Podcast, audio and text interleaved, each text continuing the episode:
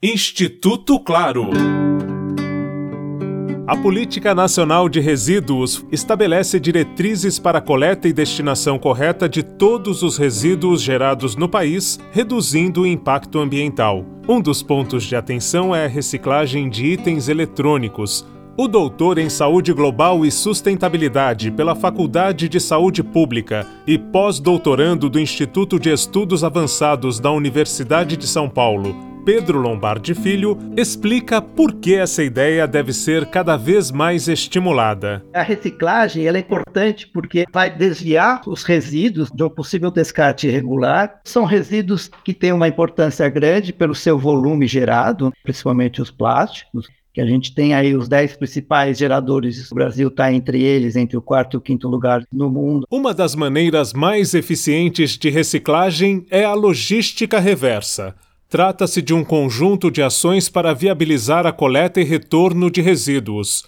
Geralmente, esses materiais são reaproveitados em diferentes segmentos de mercado.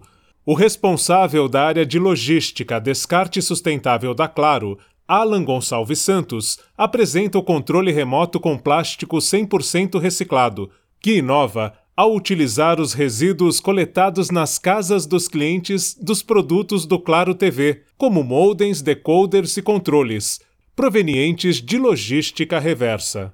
Eu tive a ideia de utilizar esse insumo dentro da minha própria operação. E o que, que isso me dá? Isso me dá um conceito de economia circular. Eu utilizo um equipamento que não tem mais utilidade na minha operação como aquele produto específico e gero um subproduto dele eu utilizei um decoder, por exemplo, e a partir desse momento que não tinha mais utilização na minha operação, eu gero um controle remoto. Você está diminuindo aí o descarte irregular, por exemplo, um plástico, quando vai para um local inadequado, dependendo do formato dele, ele pode gerar pontos de acúmulo de água, proliferação de vetores, o problema da dengue. Olha, nesse ano de 2023, nós temos já um volume aproximado em 185 mil controles que já foram distribuídos aos nossos clientes conforme demanda. Então, nós já temos uma estimativa que é algo entre 600 a 800 mil controles, já a nossa expectativa para o ano de 2023. O importante disso, o que mais me despertou a atenção foi, eu tenho um selo, eu crio uma marca nele de um controle feito com plástico 100% reciclado,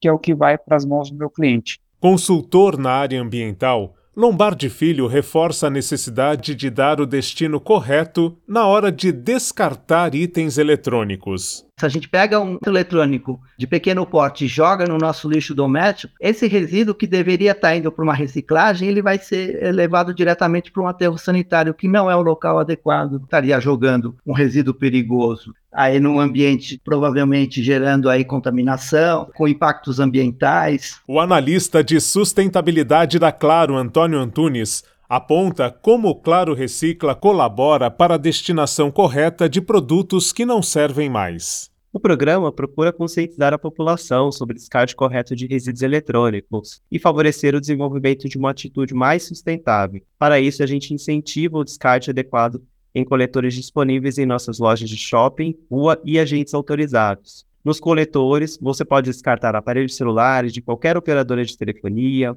baterias, chips e acessórios que não têm mais uso.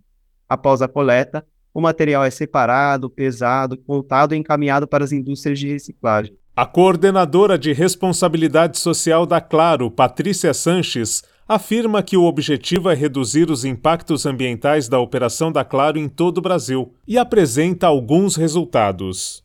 É, desde 2008, já foram recicladas 72 toneladas de meia de resíduos eletrônicos e foram arrecadados 295 mil itens nas urnas do Claro Recicla em todo o Brasil. O Claro Recicla e o controle com plástico 100% reciclado são atitudes que incentivam a reutilização de resíduos. Os postos de coleta de eletrônicos nas lojas da Claro de todo o Brasil ampliam a consciência do consumidor.